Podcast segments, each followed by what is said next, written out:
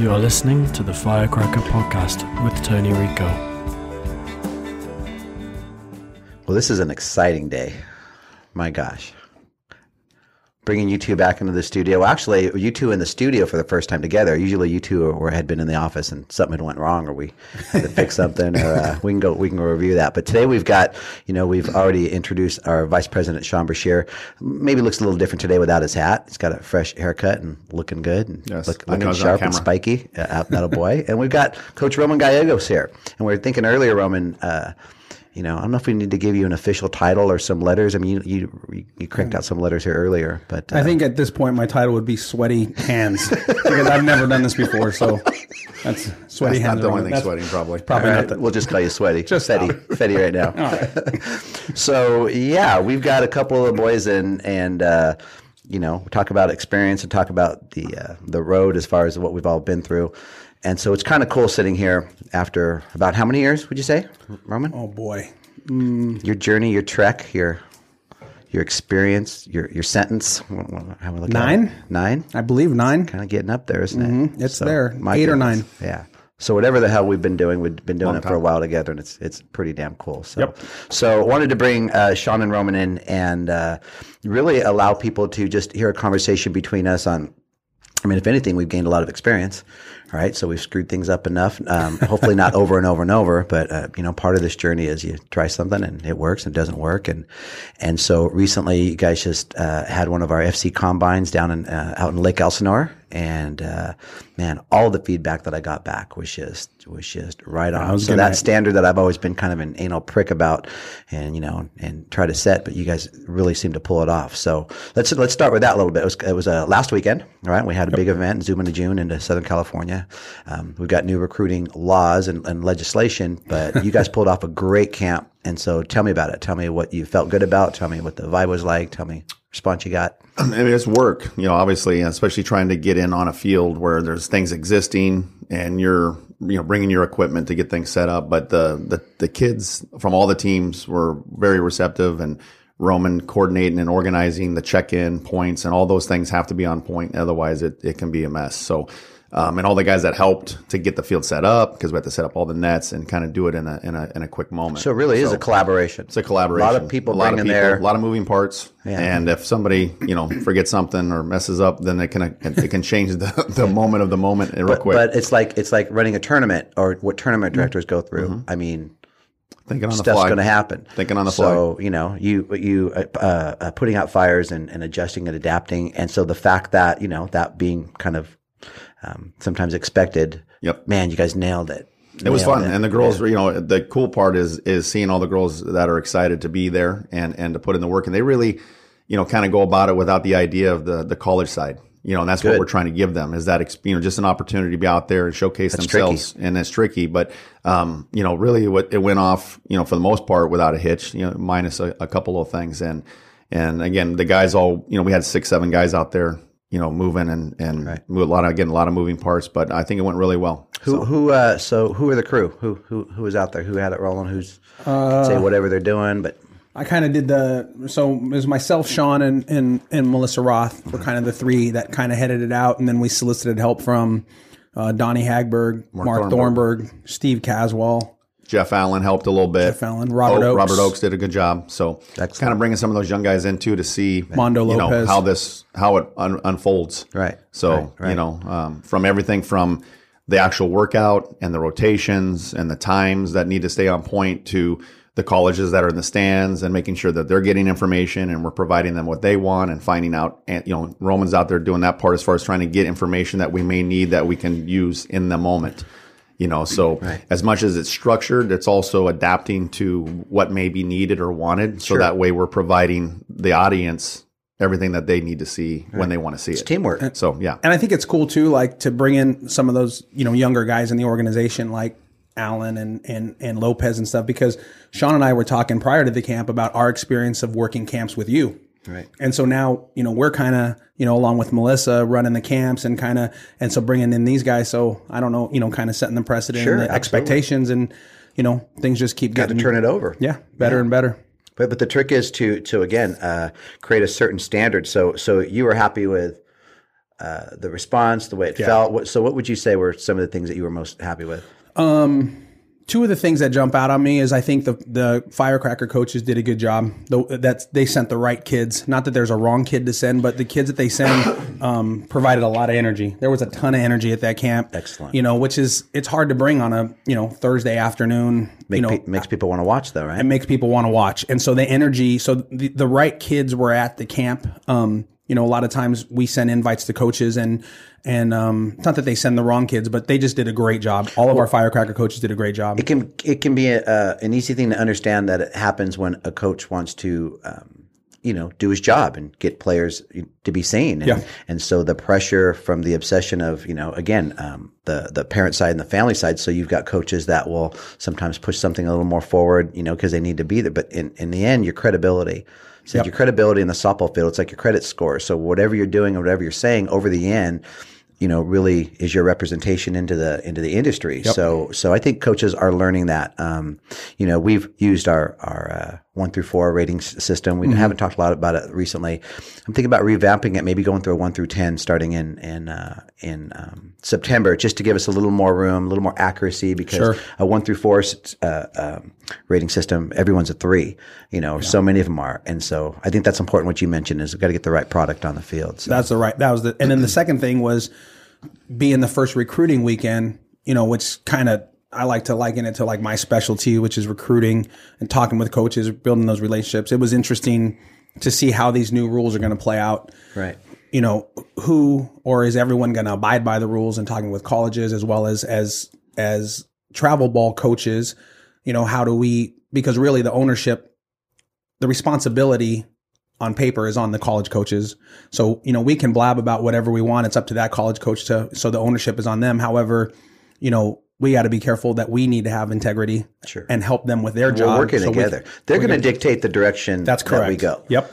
So ultimately, what they end end up doing, that's what we have to adapt to. So, did you find that most of the conversations were, were good? Dialogue was oh, good. Oh, it was Anything- good, but it was, it was really Anything funny. you were unsure about? This is good because we've got a coaches lot. listening. A lot that we were that I was unsure about. You know, we've all read the FAQs and the scenario type questions, but most of those questions, not that they don't come up, but they're usually, you know, so it's kind of like I, I kind of likened it to like the Bible and parables. Like college coaches are kind of asking you question in parable, like here's you know here's what I can say, and then you lost got to half our audience. yeah okay. But Sean Brashear, he's I'll explain to you what a Bible, his phone. Yeah. I'll, I'll explain to you what a Bible is later. Terrible. Hold Yeah, on. No, yeah. I know a Bible. I Oh, know. okay. I didn't know. He's, It's the ASA because rule book. the- Roman, can you, give, ASA can you give us an example? But uh, but going back on that though too, it was a lot. It- one of the awesome the awesome things that was is to have other um, firecracker um, people whom I respect in the in the crowd with the coaches kind of helping me even though they I don't know if that was their goal to be there but um Brittany Barger was there um Ken Lawners Ken Lawners, I and saw ha- him. how having us there and and there might be more and I'm sorry if I missed them but just us three it's it's funny because I know Ken was there for a purpose and Brittany was there for a purpose but ultimately they were all ultimately that's a love that word. word by the way ultimately Ultimately. yeah Ultimately ul- Brashear. but ultimately all three of us kind of pulled together um, and we're, you know, Ken would be like, Hey, they want to know who this kid is or, you know, or however they can say it, but you know, what number is this year? And, you know, so we're all kind of working together. So that was conversation. great. That's Very good recruiting conversation. is, right? Having conversations. So it was nice. We're in, we're an interesting time that I think the message is pretty much out there. Watch what you say. You know, even right before that weekend, um, we received an inf, uh, an email with more FAQs, and and one of them was, um, you know, you can't you can't ask a college coach what they need in 2023 or any year before the junior year. So what are you looking for? You know, so so many of them have so many commitments already, verbal commitments from the younger players. Right. So what do you have left for you know the freshman class? Or but they can't answer that as, as Right. well. So I my experience this weekend was uh, actually pretty good. I was pretty happy with most of the dialogue. I felt like people were on the same page, just kind of watching, being cautious. But what was your experience like this this weekend? you were doing a lot of coaching. You were all over the place on the field. Yeah, and I would say that I definitely felt, and whether this was part of it or not, but there was a lot more coaches watching 16s. You know, and and you know we played against the East Cobb Bullets on Saturday night, and we had 40 profiles that I gave to one of our coaches to hand out, and he came back in the second inning, he was done. Yeah. And Sean yelled and at him, by the way. and I and I yelled at him For wasting all the copies. right? You did. Okay, we'll talk about that later. This is supposed to be a positive thing. Oh. So, uh, you know, where in years past, you know, in the 16s, not that we, you know, we'd have coaches, but it seemed like they were, again, so it looks like they're a little bit of already a transition because the 14 field from, you know, I went and watched Allen's team play and talking to Robert Oakes, you know, they were in that eight to 10 range, mm-hmm. you know, where last year that would have been the 30 field and we would have been the eight to 10 field. And now we, it was kind of like we were the 30 field and it was so I don't know if that was because of the rule, but I definitely felt it. If, if that ended up being the trend for the weekend and becomes the trend sooner than later, awesome. Mm-hmm. You know, and and so all right, uh, you're a parent or a coach of a, a 14 under team or a 12 under team. Don't freak out. You're not being ignored. It's the best thing for you. Correct. I mean, a, a big part of this, a big reason for all of this is is um, to put things where they need to be, not just having opportunities, but where they need to be. So the emotional wellness, not only of their players, but my gosh, of the, of the, of the family of the 14 year old. So it's going to allow us, hopefully what the vision is, is to focus on development for 12s and 14s. Yep we know that it'll take a year or two um, for the behavior to change, but it's great to see that it's changing already. Mm-hmm. We know that they need to identify freshmen still, so mm-hmm. they're going to be at 14s this year. But if eventually they can clear out of 14s as well and and take the stress out, you know, the fact that they can't say anything. I, I have heard some coaches say, "Well, we're going to watch 14s to watch them develop." And my response to them is always, if you sit in the stands you create the same amount of stress. It doesn't matter because the uneducated or inexperienced family still sees it as your the, the movie producer is going to watch us practice singing. Right. You're still getting a response, so they're still going to worry about what's going to happen. And now the fact they can't say any, anything other than "I'm interested," so that that is really going to create a problem for kind of the the mindset and the interpretation of family. So the sooner we clear them out sooner we can get back to, you know, Amanda and Mel were in here and we did a podcast and they just talked about playing for the enjoyment of the game. And really, you guys have, have seen this evolve into playing for the scholarship. So, hey, great opportunities. I mean, yeah, that's really, a- that's really the big payoff for this, mm-hmm. but it's really good to hear some of the, uh, uh, some of the communication and dialogue that took place. And and the format of the tournament this weekend was actually pretty cool because we had multiple age brackets at the same park. Yes. And so you notice they were the coaches were around you know, all, all, all I was just going to say, we didn't really talk about that, but that was, that was something new this year. You can tell where they had, you know, 14, 16s, 18s at yeah. one location and at all the different locations, different age groups. So it was nice because usually in the past with previous recruiting, as you know, the 14U fields were usually packed with colleges 16s had the next best, and then the 18s, where the 18s were playing, was pretty much you know check they come check in on their players. But um, this that's year one of the good things that Triple Crown does. You know, they they they consult. I mean, Don mm-hmm. is is a, a, one of their major consultants, and and so they run things by us. And what do you think about this? And mm-hmm. because I think you have to work hard to to stay on the front end of things on what does the culture need, what does the industry need. So um, you know, creating good events, and I thought that was really that worked out really really well because I didn't see as many coaches traveling as, right. as often, which is well, big to the college parking, coach. They were not. Yeah, once they got parking, that's for sure. Yeah. yes. Uh, yeah, that was interesting. Definitely, I had to I had to explore, especially on uh, it was Saturday. Yeah, I parked off on. the. yeah, I don't know where I was. I think Sunday I waited like a half an hour to park, but and that's another that's feedback we got too about the the community park there that that they used this year from college coaches. They loved it because there was shade. Yeah, yeah. there was shade everywhere. Playing surfaces were a little. I don't know about your fields. Ours was a little hard, a little, little powdery, a little yeah. a little scary for the infielders, yep. but screw it. We had shade. Yep. yep. we'll take the shade. you got a dentist. We'll get you a mask. We're, yeah. we're good. But yeah, that was that was good. I always thought about maybe you know let's throw this out there, but create an artificial tree business for some of these new parks. So, you know, like, would you really have cared if it was plastic or just no, like an indoor shade, plant or something? Shade, I don't shade, care. Give me anything. I'll hide. I, you know, I'm standing in the shadow of the light pole to, to try to get the, try to just stay out of the sun a little bit. So, shoot, there might be some ideas out there. Um, yeah, I was really happy with the weekend. Zoom into June, you know, as far as getting creative goes. So it's whether it's the combines and the constant nurturing and massaging of of the uh, the workouts to get them exactly where we want them. Uh, you know, Zoom into June was created as a as an option because what we were experiencing at that time just wasn't cutting it. Mm-hmm. Um, so again, it's Don Menard. I, mean, I think he's underappreciated and undervalued yeah. as far as the ideas and what he understands about the workings of events and and tournaments and and creating cultures that people want to be part of within a, an event. And so it was. Uh, we were driving back from um, a showcase that just seemed to fall a little short, and and then it was. Uh, you're not going to get anybody to to follow you out to Hemet. So I apologize to everybody, but we we created that out there. Worked with Larry Miner out there, creating Diamond Valley Park, and so it's it's it's a great complex.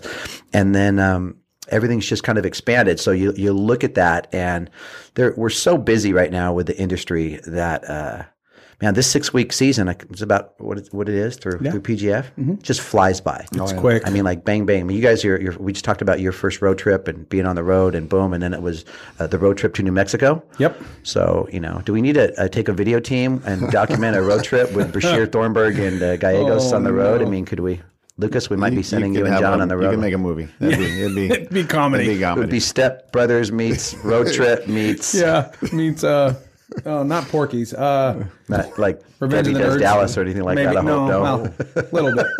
We, ooh, ooh. no. No, it, it, it- the road trips are fun, and you know, I mean, the kids enjoy them, and and for the most part, the coaches, you know, as we get older, they become less and less enjoyable. But it is a great opportunity to come back after the high school season, get everybody back together, and what a way to do it besides you know with you know by spending 18 hours in a van. I So know, I know it doesn't happen just over a period of time because it can happen your first couple of years, but as you take a lot of these trips for all the right reasons, you do the things you knew. We've talked about that, but you find yourself asking more questions like, "What the are we doing here? What Yeah. the are we we've doing?" said that a lot. We say that a lot. Like, what Now, are some we of doing? you first and second year people, you're saying it already. Boy, oh boy! I mean, these guys got ten years on you, and I've I've got more than we need to talk about. So it, it, it's part of it. So when you're traveling across Arizona, New Mexico. Um, you need to communicate a little bit. Who gets out and speaks the Spanish? Is it you, Thornburg? What's Oh my, what's that? oh, Thornburg, he's fluent in Yeah. Spanish. Yeah, you wouldn't think, but he's he. I know good words. Yeah, he knows. Uh, Taco. Yeah, Sean No, knows that- cerveza. No, I don't want, to, and I don't, and I don't want to hear. The and that's about yeah, that's it. Uh, That's it. But you know what? We actually use our time wisely. So we had a couple vans. Uh, we put the girls all in one van with two chaperones and a coach, and Sean, myself, and Mark Thornburg had a van to our, ourselves on the way up. So it was kind of a working trip. I mean, They had to fumigate the van. Well, I was going to On the back ask. So it's, it was kind of warm. It was warm. And the girls get Yeah. into the van after the game. it was that. You never really realized that females could be so offensive with their Oh boy! post game. After yeah, after you know seven games in the sun, it, it gets pretty hot. But I mean, we used our time wisely driving up, and we took notes for everything from Zoom into June to Colorado, Colorado. to even the fall, and you know, kind of planning out Excellent. through Christmas, you know, season. It was a business meeting. down. Business long meeting. business meeting, They'd get yeah. mad at me because th- I'd always have, I'd, they we'd get off course and I'd bring it back. And say, it no, we back. got to talk about this. We have to talk about this. We this. started talking about football and Yeah. everything else, and well, we wanted to talk about McDonald's and Wendy's, and he wanted to talk about softball. so Well, I like Wendy's. yeah, or wit. Yeah, never mind. Yeah. Um, so uh, uh, yeah. So any any things that happened in the van? Any good van stories? I mean, we had a player puke once in the van in, in Houston, and she was she was she was going to get sick, and she tells Coach Don uh, she doesn't feel good, and Don tells her, "Do not throw up outside." She was going to hang her head out there. We were on the on the freeway in Houston, and and uh, Don tells her, "Don't don't puke outside." And so he goes, "What do you want?" He goes, "Just puke there in the car." Now the car is packed with girls. Uh, to this day, he has a reason why. I don't know if it was the coating of the paint. I don't know what his reason was or throwing up. so she Earl's right there in the in the uh, and We so didn't just have any of imagine those. that. And That's it was, gross. uh, The, probably the, uh, the the best one for me is going back to when we went to Houston and uh, we went to that museum. Remember we did the museum? Oh, yeah. yeah. So. Lisa Barrera, Alyssa's mom, is sitting in the passenger seat with me, and she's kind of telling me where to go, and I have girls in the back. So she tells me to turn left on the street. So I turn left. It was a one way street. So I'm going head on into traffic, and I had to like make a decision. So I had to floor it. Hopefully it was. Oh, we're all here. We're all here. All those girls are still playing softball, but because there was no, it was either stop and they were they were coming, and so and Lisa, you know, it, it, it turned out to be okay, but that was probably the scariest because I she goes, oh left here, left here. I turn left, and all of a sudden oh, there's headlights. so to all you parents of the uh, Go on a kids that just trip. traveled to uh, Yeah. New Mexico, Go on a Brashear trip. yeah, Brashear wrecked a van in Colorado. That oh was wait, Manny. that was Manny. I hope the car company's not listening. No, but we, You know, we there's probably a lot of stories like that, right? You mean Yeah. think about it. I mean, look Thank at you, Coach, Depot. Coach Coach Don, get a little Coach Don and Coach. John. Uh, yeah, they were pretty famous for uh, some some definitely some of the. Uh, everybody's safe. Everybody's safe, yeah. We promise. It all works out in the end. But that's why you have a, a big roster. So Yes. Okay, Just in case you lose a couple, they're something good. happens. Yeah. we need a third Okay. baseman. something happens.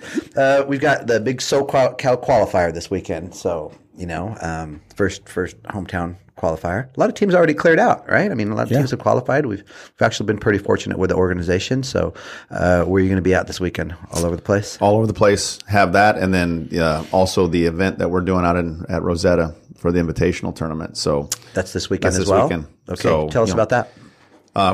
exciting the Beverly Bandits reached out um, and they're going to be participating as well so we're playing an exhibition game against them Friday night uh, and then the tournament will run Saturday and Sunday and it's 16 teams in the 14s and 20 in the 16s and all the teams are you know the the, the premier type teams all qualified teams um, seven inning games you must have a winner. So it's not an hour 20 drop dead stuff. So it's all competitive play to get everyone ready for you know true championship level play in the summer.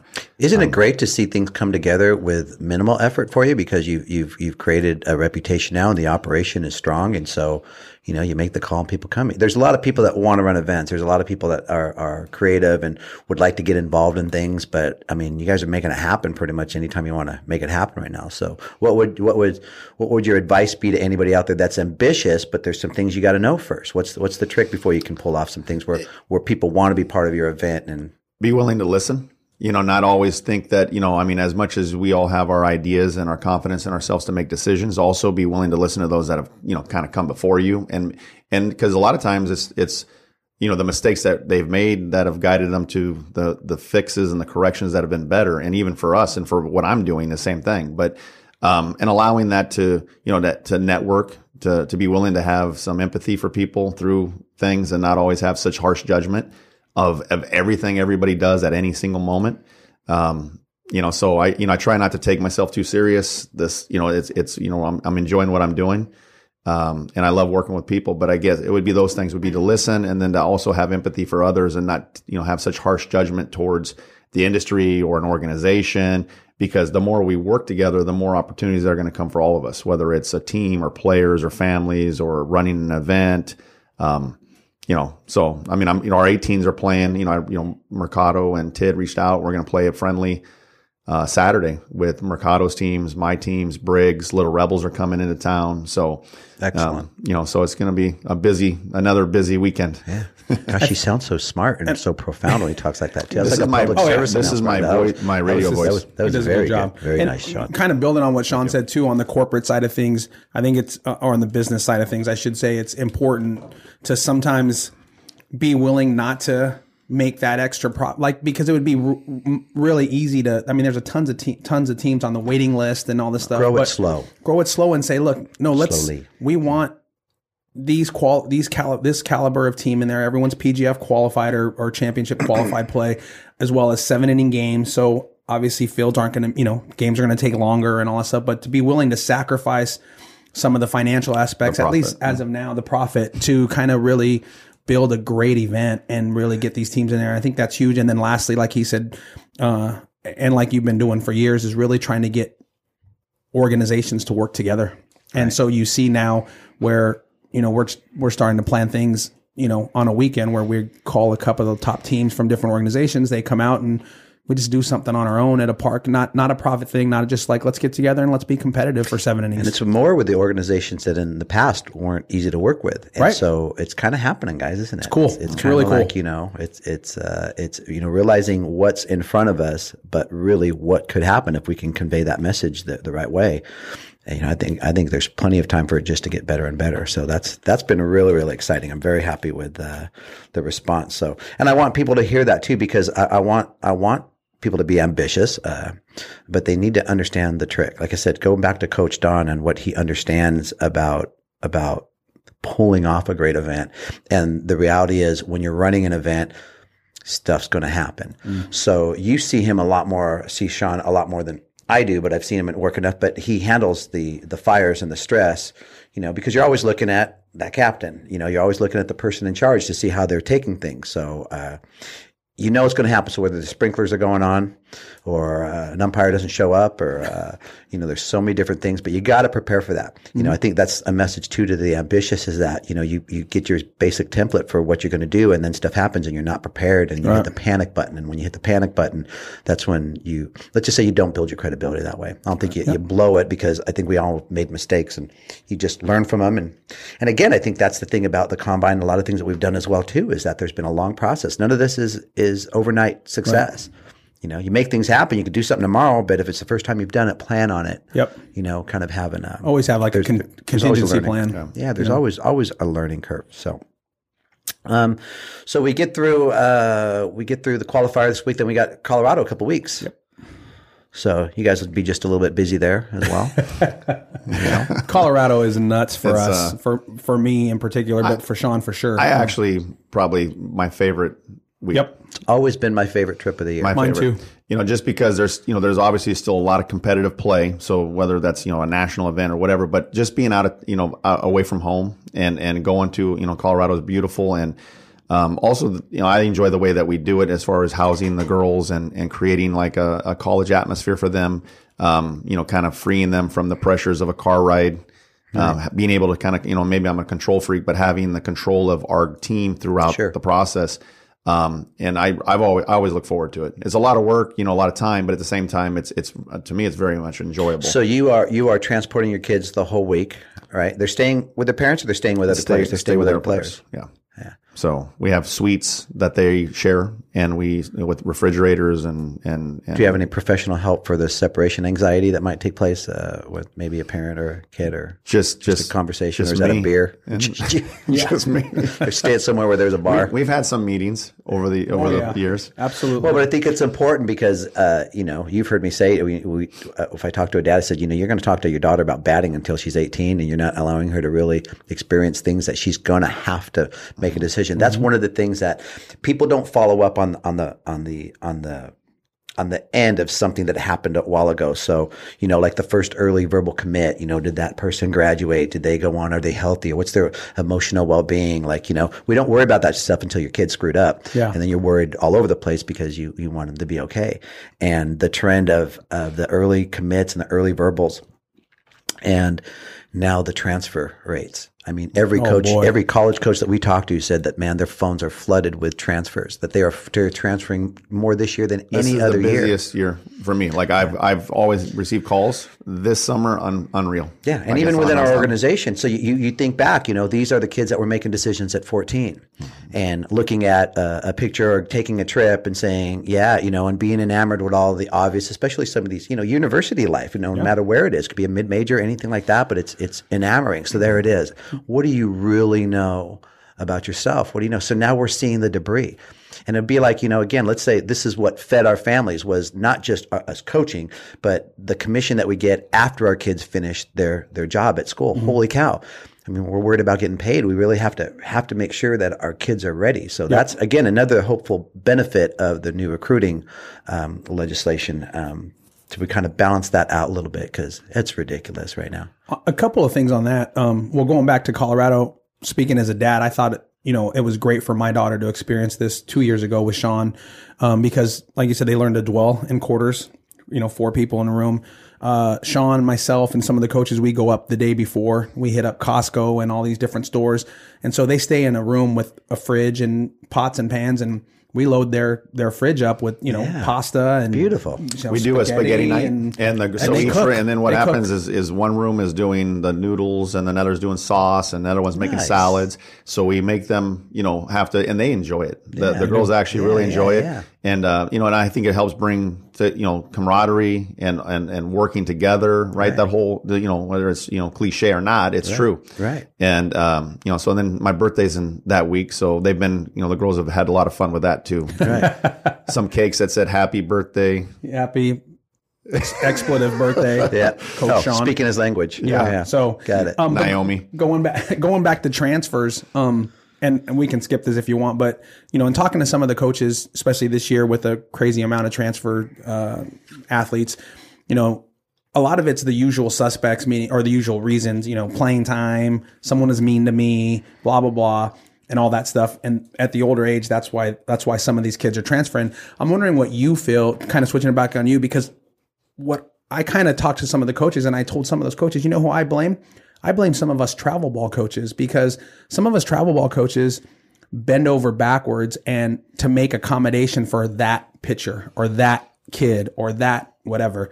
And so it and then it translates, you know, they leave your program, you know, you do everything you can do to keep them in your program and then they leave and then they go to college and they still want that entitlement. They still want, well, you know, this coach took care of me for, you know, whatever and, you know, cut my dues down or we didn't have to go to certain practices when it was behaviors hot. that and- have been set in front of them. so right. we're, I think we're, te- we're, we're, we're kind of enabling that behavior. Sure. I mean, it starts with us. I think we uh, take, have to take responsibility as a culture down here, the grassroots culture, because we're.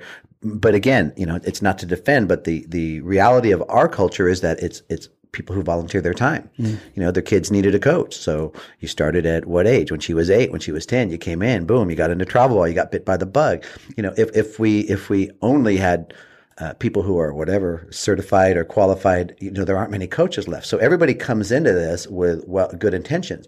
And so that's the first dynamic that I think we have to look at. Okay. So realistically, what are we going to expect that everybody's perfectly qualified to teach, finance, all these different things. So, you know, I, I encourage all coaches to, once you have a sense of the people that are, are on your team and you see some stability in certain areas, start to ask people what they do for a living supplement you know it's it's there's so many different hats. I you know we just did a piece on um, the five different coaching hats of firecrackers. And and so all of that has to come together so that we educate our kids.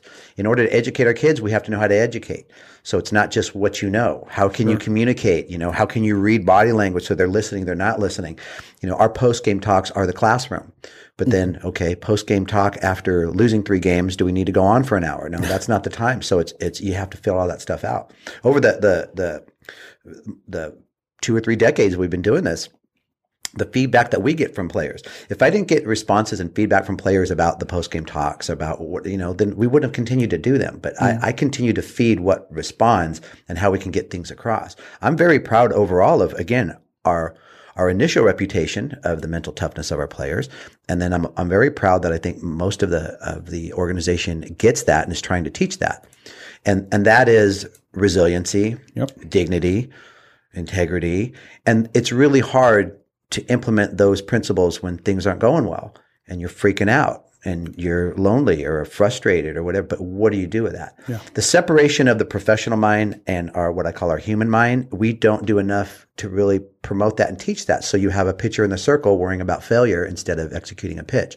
And that starts with us because when we react and we get emotional and and again I'll start with myself my own learning curve how they see that and then we're supposed to tell them you know I'll give them the talk act like a pilot you know speak like a pilot I don't want to I just Lexi Campbell this weekend I don't want to hear you in the cockpit looking for your purse and telling me you lost your flight plan because there's a part of Lexi she, and she's extremely smart but boy when she manages her mind and she thinks the way she does in school oh my gosh it's a different different kid. So one day you're going to get it, watched her pitch, what, seven games for you all the way to a mm-hmm. championship. And then at other times, a player like that who's extremely intelligent can throw five balls in the dirt in a row and look around like, this fan ain't plugged in, man. It's not, it's not, it's not there. And it's all mental. Yeah. So I think Roman, I think, I think the challenge is to continue to understand our responsibilities so that our kids feel prepared and they say to themselves, I am prepared. I have been taught.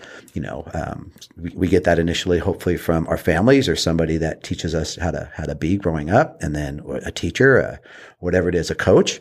I mean, I'm in front of you because of one coach that I respected so much that I never wanted to not have his respect. And in order to do that, I had to change my behavior.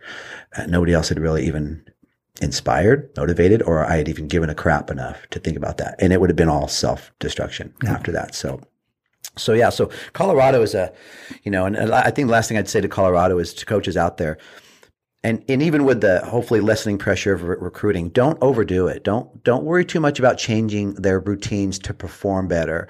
So you know, uh, the more you talk about altitude, the more your kids are going to think about it. Okay, the the more you alter their diets on what you think they need to eat as a team, or this or that, and I mean like take away a lot of things that they're used to eating, the more you're going to change their metabolism, and sometimes they're not going to respond. You know, we know that tryptophan is in turkey and it makes you sleepy, but there's going to be one kid on your team that has a turkey sandwich and goes and gets three hits. You know, so so everyone different. I think preparing for the heat is different. I think sometimes you get you, you utilize coffee in the losers bracket, and sometimes whatever if it's an energy drink, drink or something because caffeine has an effect on. Mm-hmm. Used to be a day when a lot of kids didn't drink coffee, and so caffeine would have a better effect on their body's ability to convert uh, oxygen to energy. But now they all drink. Now they're getting used to it. They're now they- to it. Now they need it. It's funny how many high school kids you're in, you know in line in Starbucks in the morning, but they got to have a cup cup Before of Joe or whatever that is before they're uh, before they're getting into class. So, um, but. Um, if you don't, if you go to Colorado and you don't experience river rafting, and and, and, we're, and our schedules are really busy, so and, and you guys are, are working triply the triple of what most people are, um, but go see the mountains, go see, uh, uh, go river rafting, let your kids see something. Because in ten years, how many scores of games do you think they're going to remember? Of course, the dads will remember all of them because we still talk Yeah. about ten internationals. But the kids aren't going to remember. But you will never forget Roman falling out of the boat or whatever might happen, or you know, and that, all that stuff. there was some so, butt crack. you know, and, and Thornburg and- fell out of the boat, by the way. whatever it is. It really did happen. Mangrello pulled him up. John Mangrello mm. Had. Superman strength, and he pulled Thornburg straight out of the water. It, it happens. awesome. I mean, Yeah. you said butt crack earlier. We had a dad hit his butt on a rock, and I mean that whole his whole backside was purple the next day. So, so you know, not scaring people out of it. Hey, there, check check the, the snowpack you know Yeah. near, check out the the water runoff and what's going They on could either because do you the know river rafting or go for a car ride uh, with Brashear. yeah, it's all. it's a little, little less, less expensive. So so excited about uh, Colorado coming up, and then uh, and then bang bang, uh, PGF, knock it out. Um, see what happens. Turn over these seniors. So many seniors now. So look at Haley. Yeah. How long she been a firecracker? Uh, since I, eight years. So you know those. I'm just saying you don't you didn't see that back in the day, 20 Right. years ago, and uh, you know. Um, I'm short on the responsibility of those kids. I've told you before. We should do a dinner for them. We Have should to. because it's just, it's just. I'm very appreciative. We are very appreciative of anybody that that chooses to stay for the right reasons because that's not typical in travel ball. You know, um, and maybe it's because so many people don't provide what's needed, and so you know, and even within the organization, we have families that that are want to, want to position themselves as long as they do it the right way they can move within the organization but just to stay at firecracker or whatever organization i think that's something that says something good about the times you know now as well and she's going to be going off to college so you're going to be like sean next year Oh, I know. I'm gonna have. well she's got one more year she's got one more year. I'm Yeah, sorry. so she's right. got one more year Yeah, but don't send before you before you know yeah we're gonna yeah I'm already like freaking out a little bit. But um, I, I think going back to that too is just you know plug in for all the firecracker coaches out there. It doesn't you don't have to be in Southern California. Plug into what's to, available to you. Things like this, things like you know that you do make you know make your fam. You know one of the things that it's it's funny. I was talking to Sean this week. I don't even know if you remember because we were so busy. But one of the things that I, I pride I take pride in is the amount or the the lack of amount of turnover that we have with our players, meaning once they're in our system, the firecracker system, and then the Thornburg, Brashear, whatever umbrella that is, how the kids kind of want to, you know, stay and stick around. And I think some of it is yes, because we're doing some things right. But the other thing is we promote the firecracker, you know, the things that you put out. You know, if Robin sends out an email, we forward it to all the families. If you send out a podcast, we do. If you're doing an event here, if you're doing whatever, we tell the parents like, you know, plug plug in, you know, plug in so you have that. it works on a couple different levels and you think about it i want i want you to have your own operations your own cultures your own uh, signature on what it is that you're doing but i don't ever want there to be something that you can't defer or or um, look for guidance in that's something you haven't experienced. So i always want to be here for that. And so um, you know that can be a misperception or conception of my roles is, you know do i just sit here and, and count the firecracker teams and not care about anybody? I mean really what's the best way would you say for coaches to get maximize their experience with what's available. I'm not putting things in front of it we're, mean, we've got an on-demand platform and we're going to again i've talked about this for a couple of years it's hard to get these things going. Sure. and really deliver them the way they need to be delivered. I'm very excited about what's coming up in the future. But what's the best way for a coach to maximize their firecracker experience? The it, it's there. I would say right off the bat, the website. I think if our firecracker coaches visit the, visited the firecracker website as much as we hit refresh on the Triple Crown or, or PGF website to see if something's posted or HeyBucket, I think you would get much more value from the firecracker website because of the things that you have on there the alumni players the kids that are that are alumni playing in the, the world series or in super regionals or their stories or you know we just reran the sis bates uh, Yep, I saw it. It was awesome. I mean, and, and to hear Sis and and her experience as well as you know the accolade that uh, Amanda Freed just received from Yeah, from Hall. UCLA Hall of Fame, and I mean just stuff like that where all that stuff's there. So if you plug in again, you know, going back to that, you know, it's just those resources are available. The podcast that you do, and and now you know the video and on demand. I mean, why you know instead of spending you know uh, you know two hours on a Wednesday night hitting fungo to your team in in a different state, you know. Maybe Plenty get together for that. Take yeah, maybe get off. together. You know, get some popcorn. Put you know, get a big screen in the park or something, and show the podcast or what you know. Right. Just again, make them feel like they're part of something because they are. Yeah. You know. And I think part of that is because, you know, again, I'm always been very aware to not uh, put things right in front of people and stick their nose in it. There's a couple things we, we uh, mandate, but not much. But uh, on, on our side of it, it's also making sure that you know what's there. You know, if you can't smell the chocolate chip cookies, you don't know that they're there. And, and we also know that if we put chocolate chip cookies right in front of somebody and using that as a, as, um, and as an example, uh, that they won't eat it. Like you put it right in front of them, they don't want it. But in softball, if you bake cookies and you put it in the other room and you lock the door into the room, they go nuts because they smell it and then the door's locked. And so everybody wants it. It's an interesting psychology that work with. Our culture is very um, fickle and, and they become very viral, but at some point things work, you know. So what would you say, Sean, um, for advice to coaches on how to maximize their what I think even as program? Roman is, is speaking for me, it's like understanding that don't necessarily base this on instant gratification, right? A lot of things in people's minds are like, unless there's something that's going to be like, you know, monetary or or tangible, like if they don't see it and feel it, they're almost feeling as if it's not there. And it's it's a kind of by osmosis, right? All the time in the inner times here, like there was, you know, again, I talk about driving out here with Amanda on Thursday nights when she was 11 or 12 years old and, you know, leaving work at 5, 5.30, two hours to get here, spend 30, 40 minutes here, talk to you a little bit, let Amanda hit, and then an hour and a half to get home. And, we're, you know, the car rides weren't always enjoyable. I'm not going to lie. Right. But again, it's like kind of through the osmosis of understanding the learnings, it comes. Nothing necessarily came from one individual Thursday night. Right. There are stories that happen and, and that took place in one night or one Right. tournament, but it's a collectively. Uh, And I tell that to our team when we start the season, you know, that when we do things, not everything that we do is going to be in their best individual um, um, not their preference. preference. That's, that's right. And and same thing for me. Like when we make schedules or we do things, not everything is based upon making it to my liking. It's based upon what's going to be in the best interest of our collective team. Sure. And so even within this, so like as Roman speaking, the families and the and the coaches and the players understanding that again through the period of time, if they invest their ti their their themselves, the stuff will come to them and a lot of things will come to them. And I think that would be part of it. But of course, today's society is everybody wants something right now. right. And so, you know, that would be my thing because I remember again coming out here for all the different seminars and things that, that you provided. And even like we talked about the camps and, you know, myself run, going out there and, and you telling me whatever I needed to do at that individual camp in those days, you know, those were the times and periods where, you know, I was learning. Sure. You know, and again, did it, you know, Cutting your did I teeth, make any money that day or did I, did I, um, you know, have to sit in traffic that day? I mean, there was parts of the element that maybe weren't ideal for me, but I knew it was going to be a learned Look at now. Can pay off now. Right. And, and again, it was through, it was through a time and an investment in myself and an investment for my players and an investment for my own daughter that to me, everything that I did was always thinking of that, not necessarily myself, thinking about what it meant for others and, and how could that help me raise them? And then in turn, it becomes a win for you because it's it's gratifying. You, you see those things. Isn't it great when we see our players? So we've all learned, you know, manage our behavior. That's probably the, the number one target area that I, I think always needs the most work. But isn't it great when we see our players manage their behavior better? Hmm. and so there is. I mean, the, the instant gratification, as you mentioned, that win is the championship, the tournament now, but the, the long term win is, you know, what what would you pay for dignity? If your daughter didn't have any if she if she lowers her head if her shoulders are you know and you just didn't see there what would you pay to put it in there? If someone said you know what? I can make her feel this i can and you start to think about that with our kids of if something's missing what would we do to implement happiness or whatever it is? You go my god i give everything that i had.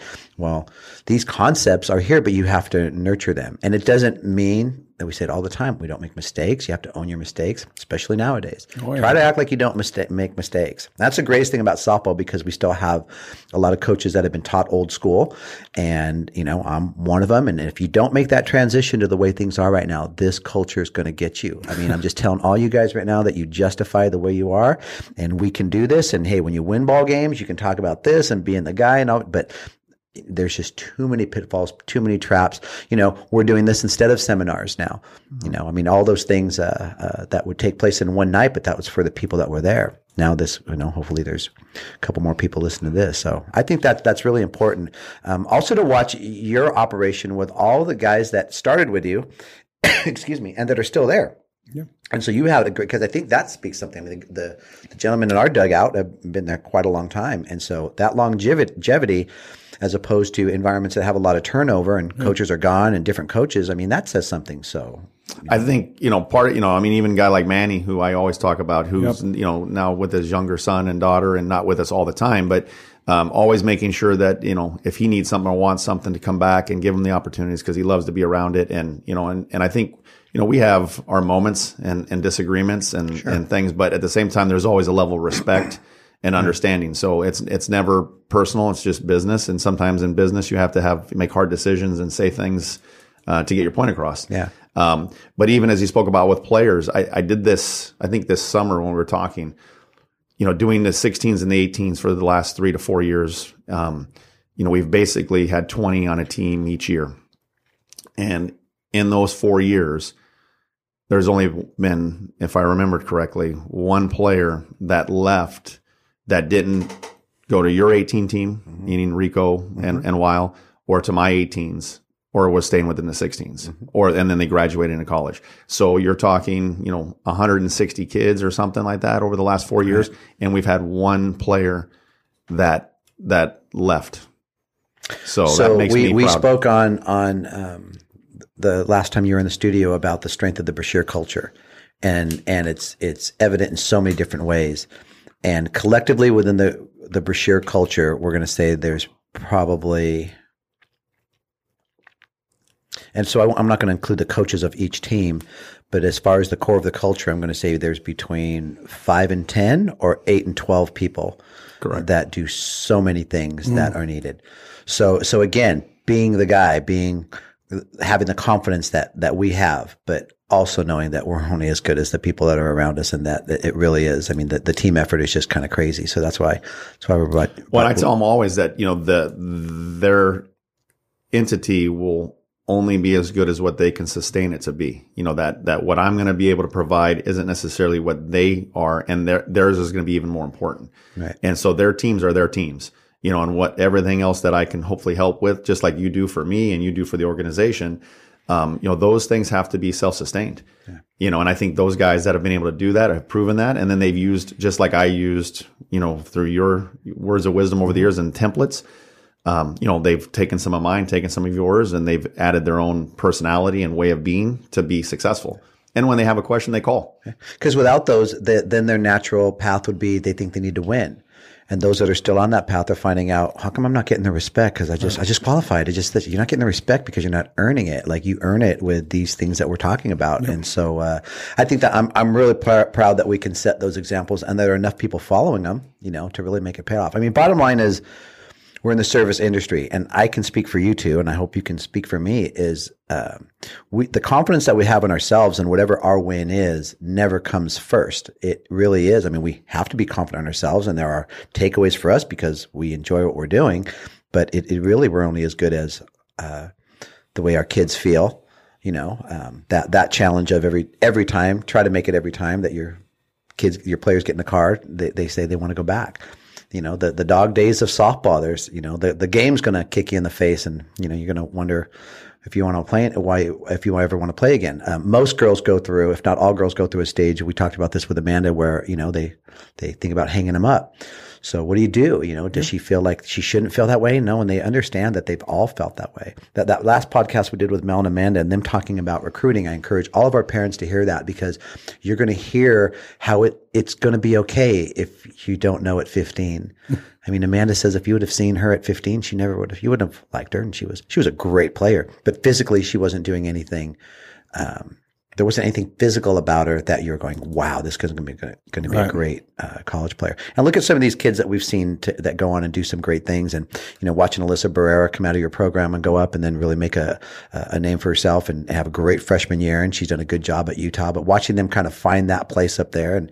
not only on the field but socially and within the culture. So it's you know, guys, it just gets it gets better and better and better and better. So. Not that there is, but was there anything else on your mind that you wanted to do you have any businesses you want to promote or anything like that, Roman, or anything? Uh, you doing any performances at night we want to go visit or Yeah. comedy, I'll comedy or at- dancing or I'll be performing at Chris and Pitts on uh, Wednesdays and Fridays. Uh, no, I mean, every, you know, Are you everything's Chris or Pitt? Yeah, both. Um, you know, just know, I guess, you know, I don't know about in closing, but one of the things I, you know, while Sean was talking and you were talking, I was just thinking too is, you know, for you firecracker coaches out there that are listening to this or, you know, you know, I'm, we're busy, but we're always available as well. And and and one of the things that Sean has been really good about, and we've tried to be good about about an umbrella, is to um, collaborate and work with. Um, you don't have to be. You know, a lot of people say like, "Oh, I need to be under this umbrella to do this," or no, just just reach out. Guidance is guidance, we're right. all available, and we might not have the answer that you want to hear, or we might not, but we can talk about it. And maybe you can even help us. Maybe you know something that we, you know, you have an experience that we don't know, and and you know, together we can out, you know, just you know, move forward. I think it's a really good point because I think on the outside you see something evolve. So whether it's the firecrackers, we've heard it from coaches that have come over and said, "Whoa!" On the outside, I'm looking at that. Oh, they're firecrackers. They've got like a cult, or they've got the whatever this is. A cult. It's a culture. It's not a cult. There's some wacko leader trying to lead you off the the, the, the end of a cliff. He's a little wacko. but it's uh, at, at times. But but you, you know you think about it, it's it's it's the right ingredients for something that works. And when you're on the outside of it, you think that oh oh you got you know I'm not in the Brashear culture, so they get they get all the bursts, they get all that. You know Th- that that is a natural and an understandable perception when you're inexperienced and you come from other places where things have been like that. But just try asking. And then, and then find out if you guys are approachable. What has happened? Is this an exclusive thing where you're on the outside, or is it inclusive? So when you catch yourself on feeling like you're on the outside is it because you're on the outside and we put you there or you are learning how to plug in you know do you want us knocking on your door every two minutes telling you and checking and you know and maybe some people well, i think in big picture no. But if you don't plug into the power strip you don't get power. And it's i'm not the only source of power. That's the greatest thing about the organization. Now we have so many experienced coaches regional managers um, more umbrella type uh, coaches that are taking care of other teams but there's a lot of great stories. So even within your own regions uh, across the country, because what takes place here is completely different than what takes place in the southeast. And then we've got our northeast pocket. We've got, you know, we've got um, uh, our, our team in Wisconsin. You know, that's that's completely different area up there. So you know, in one sense, we go through different things, but in the end, you know, it's it's it's basically the the, the same kind of fight. So I wanted to spin it, you know, because we we it can get easy to spend like two or three hours in here, and part of this is maybe people might have heard at the beginning of the podcast that that um, keeping it light, enjoying ourselves, having fun, um, poking fun at each other. Oh no! well, here's but here's here's the thing, right? We we talk about this because because there's there's this hypersensitivity with a hmm. certain type of individual, and sometimes it can be our players, you know. And it's not about the poking fun, because does poking fun qualify you as a bully? You know, if uh-huh. you're you know, and so when we talk about kids, it's not right.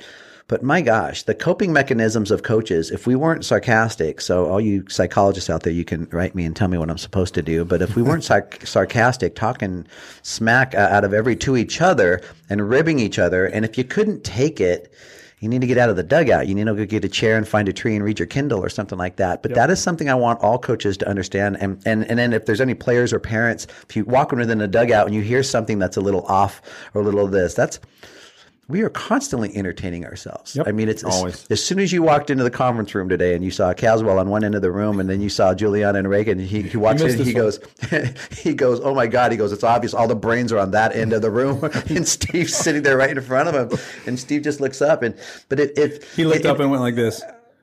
bro. Dude.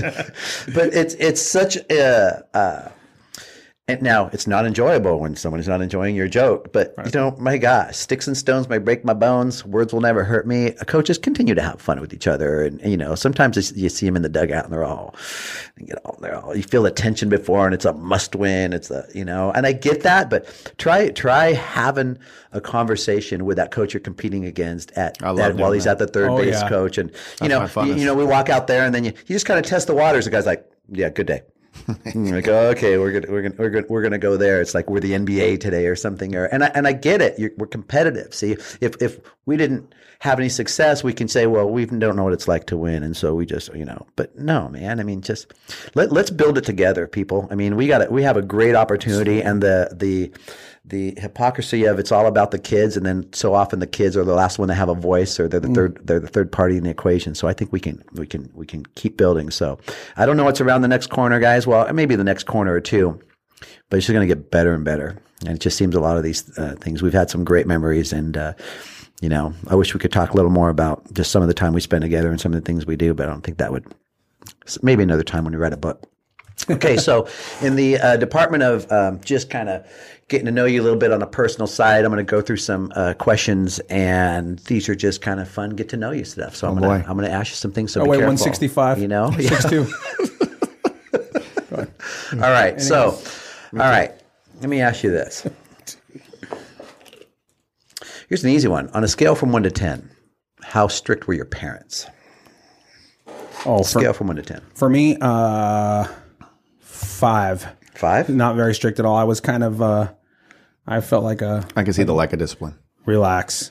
Uh, my parents were the type to, as long as I was getting my job done, whatever it may be, whether it was in the workplace or in the classroom or on the field or whatever, they left me alone. Never had a curfew. Could come in whenever time I wanted. However, you know, they did monitor it, and whenever my grades did drop or whatever, then they would pull the reins back. So I would say they were not strict at all. Okay. How about you, Sean? My mom probably a five, you know, and my dad like an eight and a half or a nine. Mm.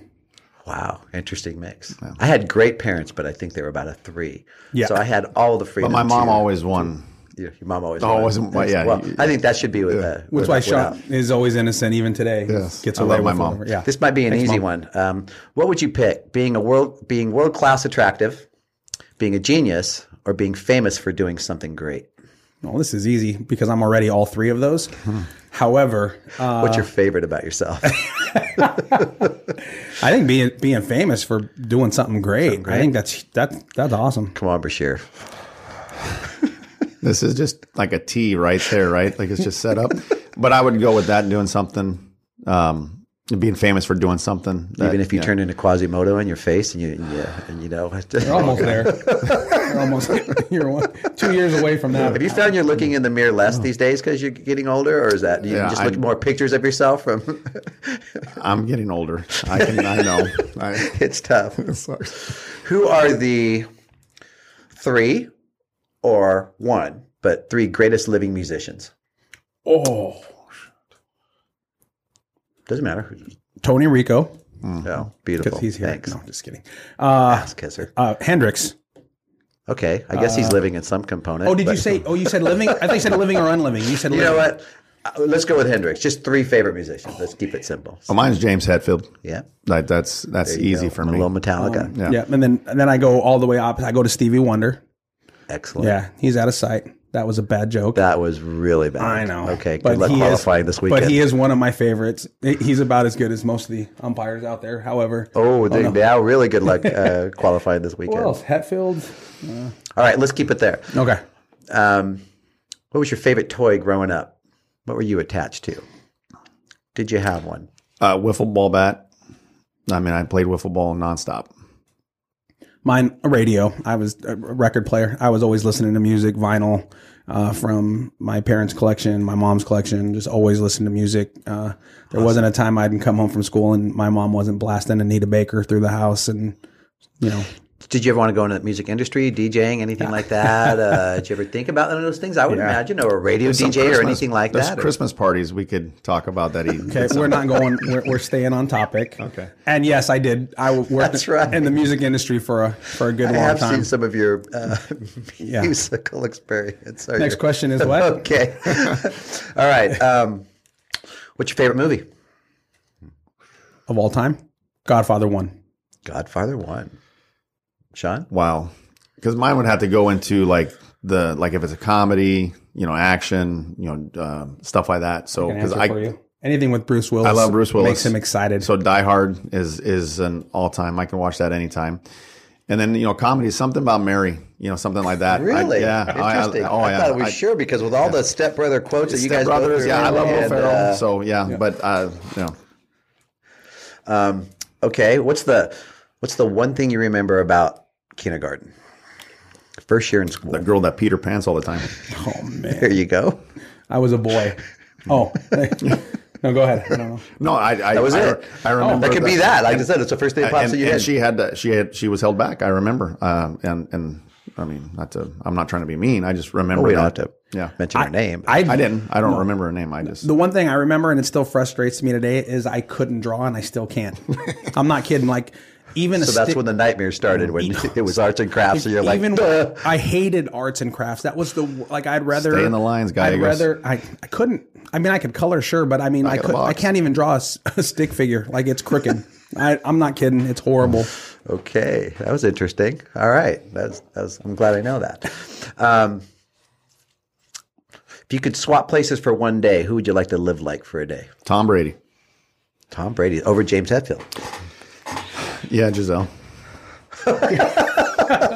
Okay, all right. Anyone with you? Uh, yeah, someone like just like one of you know one of those super genius, you know, the Apple guy, the the Google guy. Okay, Um, all right, those guys, those those guys just impress the heck out of me. Someone with a vision. all right. Favorite ice cream flavor? It's the manly question. Uh, Rocky Road.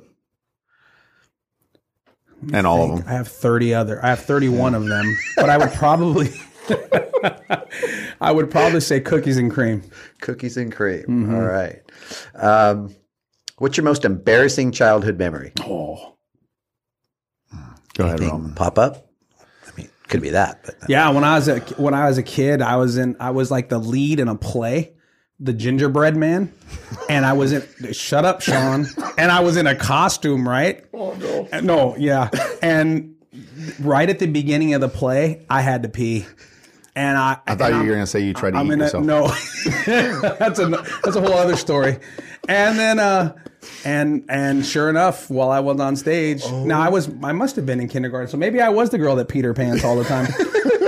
but I, it was hidden because I was in a costume. Well, what I didn't realize is we were going to graduate after that, so they called me up on stage to get my diploma, not in my gingerbread costume, and my you know parents put me in some beige slacks that looked that were just wet from the waist down to the knees on both sides. That was pretty darn embarrassing. all right. That's a that's a nice one. Yeah. Wow. You I was- beat that? I think I was a freshman in high school. I'll school. pop in there real quick with uh, hitting a triple when I was nine and sliding into third base and just let it go as I slid. And third baseman stood up and told everybody that I had peed my pants. And so I was, it was kind of a tough place to be because I was one of the better players in the league uh, with that kind of status. But I instantly sank to the uh, whatever that is when you know, Were you safe or out? He peed his pants. Of course, I was safe. And my coach came out with a towel and started uh, started rubbing it like he was going to rub it out. And he realized he was rubbing my crotch. And after about three of them, he just kind of looked at me and goes, "Come with me." And I was like, "I need to stay on third. And Yeah, so I stayed. I stayed on third base. I hope it was. Uh, but uh, yeah, no, I stayed on third. Scored. I didn't care. I'd rather play and pee than not play. you know, I don't I don't remember anything, you know, too horrific. I do remember an All Star game where, if you remember the Bad News Bears and Tanner, the shortstop, and the glove throwing kind of stuff. That yeah, that happened, and um, I was pitching and I didn't perform real well, and I chucked the glove and like kicked it throughout the field, and and that was pretty embarrassing, especially now looking back in the moment of the anger. But my and my dad that. grabbing me, yeah, Wow. um, but yeah, that was that was pretty bad. We, you know, I didn't perform. I got all mad, and I I went total Tanner, bad news bears out there. Yeah. So Well, it, it, hey, it happens to the best of us. yeah, What's your favorite time of the day? go to sleep. yeah, mine's definitely the evenings when I'm winding down. I'm, I'm definitely much more ear- early. I'm early morning. I mean, there's times So you like Sean my and I- ten thirty text at night? Yeah, yeah. See, that's and I don't respond till the morning, right? Because I'm half asleep. Um, Sean and I usually do our best contact with each other right around six a.m., six thirty. We're going back and forth. Physical and then contact or that? That's We that's roll over, look at each else. other, and We say, "We better get up. Yeah, I ask him for a light. We better get up, Roman." Yeah, that was New Mexico. Uh, you know, because even if I have the day off, I'll be awake by six six thirty. I just can't sleep in, so I got to get a cup of coffee and then start to like think about okay, what is it that's on my list of a, of, of agenda to do today. Okay. But so as far as favorite time though, it's it's knowing that okay, I need to Everything's done. yeah everything's done, shut off the phone, whatever, and then you know go to sleep. I don't know about this one. What's your what's your what's the what's the sound you love the most? Speaking of you and Roman in mine's the easy. The ocean, All right. ocean. Wow, I, I was I'm not that deep. Sound Metallica? Of a, sound of a beer. I was sound of gonna a beer opening up. Uh, Hey now, Um, sound of a winning ticket. you know and what? uh, Here, I'll I'll, I'll I'll bring it to you. It's it's this it's the sound of a happy dugout, right? It's the sound of of the softball field that's united and engaged to to be in there. oh man, I wish we had that sound bite of like, oh Yeah, I know it's, it's was- sappy, but I'm not deep like Roman ocean good. stuff. oh, I love the ocean. Uh, what's your favorite kind of sandwich? Uh, boy. A poor boy. No. What, Ooh, That's good. uh, Hey, you going to. Togo's? You're going Pastrami. To, all right. Yep, I like pastrami sandwiches. yeah, that's uh, I'd say you know pastrami, a tri-tip, sta- you know steak sandwich, something like that. I like that hot turkey sandwich at BJ's. Uh, there's they've Mm-hmm. got one that's it used to be a roast beef dip, but they've got one with turkey right now. That's You're always actually, getting a uh, BLTA. I get a BLTA a lot. Bacon, What is lettuce, healthy? tomato, avocado. Yeah, that's that's usually a go-to right around 10 a.m. uh, Coach Don uh, had a story about being at the BLD uh, complex, and he walked up to the uh, counter and said, "Hey, I'll uh, I'll take a BLT." And the young person working behind the counter goes, "We don't have those." And he said, um, he looked at the menu and said, "How about a bacon, lettuce, and tomato?" They go, "Okay." Oh boy, perfect. Can you imagine how Don came back to the came back to the table with his hands up, saying, "We're saving them all." I don't know why we're saving them all. all right, uh, who's your celebrity crush? Tom Brady. Boy, earlier I thought it was him to get the Gisele, but it's really might have Yes, yeah. that. I, I actually I'd make Gisele leave. Roman quickly.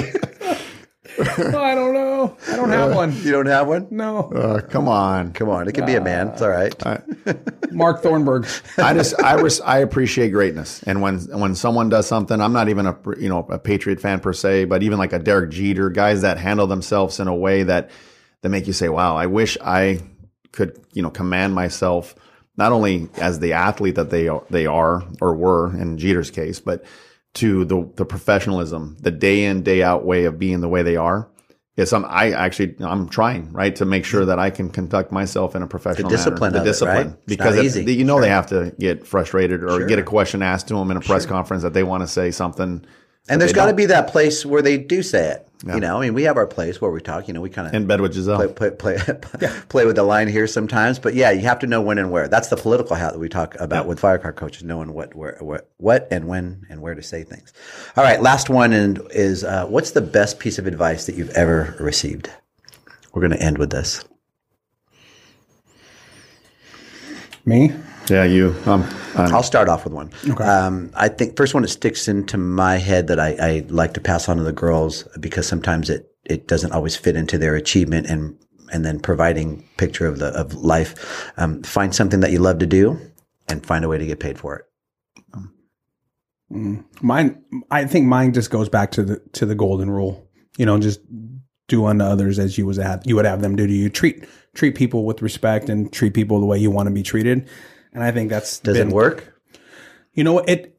I think eventually it does. It pays dividends. Absolutely, Absolutely, it yeah. absolutely does. There's there's one or two occasions when you're not going to crack a certain nut, so to speak. But, Look at our culture. but yeah, it works. It does. You know, Coach Doug, uh, the the the legend, Doug Myers. You know, has been with us. We've been so fortunate, and he's been spending a lot of time with you. he's awesome. We should have talked about that. Yep. Uh, he is just loving it, but he says over and over, he says he can't get over the feeling everywhere he goes in this organization. He goes, "I am welcomed, and I am welcomed with open arms." And he it it to see him respond to that, to see how good that makes him feel with 30 plus years, uh, you know, you know, to possibly seeing other organizations understand the importance of, of that type of recognition, not because coaches want it, but that has just been, you know, amazing to see him respond to that. He's absolutely loving it and It- kind of figuring out this whole. It was cool to see him on the bases this weekend. Sean and I were, He keeps asking, and I'm like, Doug, you can do anything you want. So we're talking to two college coaches. We're sitting there. We're not really paying attention to the game so much as we are just chatting with these two coaches.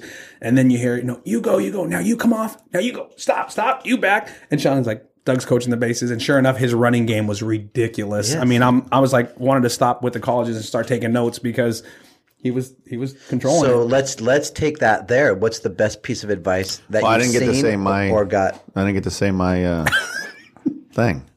I, and isn't this how this game works? Like No, you go, as- like I get to.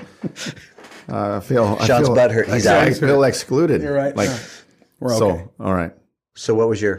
Oh, wait. No, my I because I my grandfather is probably the most impactful person. Um, my mom's we called him Bobo. Um, so uh, in my young life, and it would be live life with a sense of humor, and he is the funniest human being that I've ever known in my entire life. And um, you know, I could just remember spending weekends with him, watching sporting events because he lived and died with every Dodger game, and Vin Scully, listened to it on the radio. And but it was always that, and the kind of when I t- spoke about not taking this myself too serious is like, you know, I'm definitely committed and serious to what I do, but I always, you know, have a sense of humor as to it not taking it too serious. Like we're all just lucky, right? We're I'm out here coaching softball, Right. you know, and this is healthy, and uh, I know, but you know, he was a. and that's why I wanted to make sure to say it was just because he is. As you know, he's the most impactful person of my of my life. Right. You know, him and my father and my mother, of course. But I mean, he- as I spent a lot of time with him. I think you got a little bit of his sense of humor there, so which is which is why I put this interesting mix of people in here today. Today, and it, guys, this has been awesome. It's like I say, it's it's a good things to talk about, but the most enjoyable part of our conversations is when uh, you guys do your thing, and he just cracked me up. So, uh, really appreciate uh, you coming in today. You know, I know we all have uh, things that we're doing, and you guys are busy. Um, really appreciate all your blood and sweat equity that you put into the organization, and and seeing it pay off now, and seeing things start to really kind of take a hold of uh, and pick up speeds. Just been awesome. Can't thank you enough for this. Uh, we've got so much more great work to do ahead of us. So just enjoying it and uh, good luck this weekend. Knock it out with all your teams and figure out how to get yourself uh, qualified for the big tourney at the end of the summer. And then boom, boom. And then next thing you know, we'll probably get back here towards the end of the summer after our uh, business trip. Maybe talk about that a little bit and some of the Looking new forward exciting that. things that we uh, we talk about and kind of creating for the future. So good. that's it for today. Thanks, guys. We'll see everybody next time. Thanks.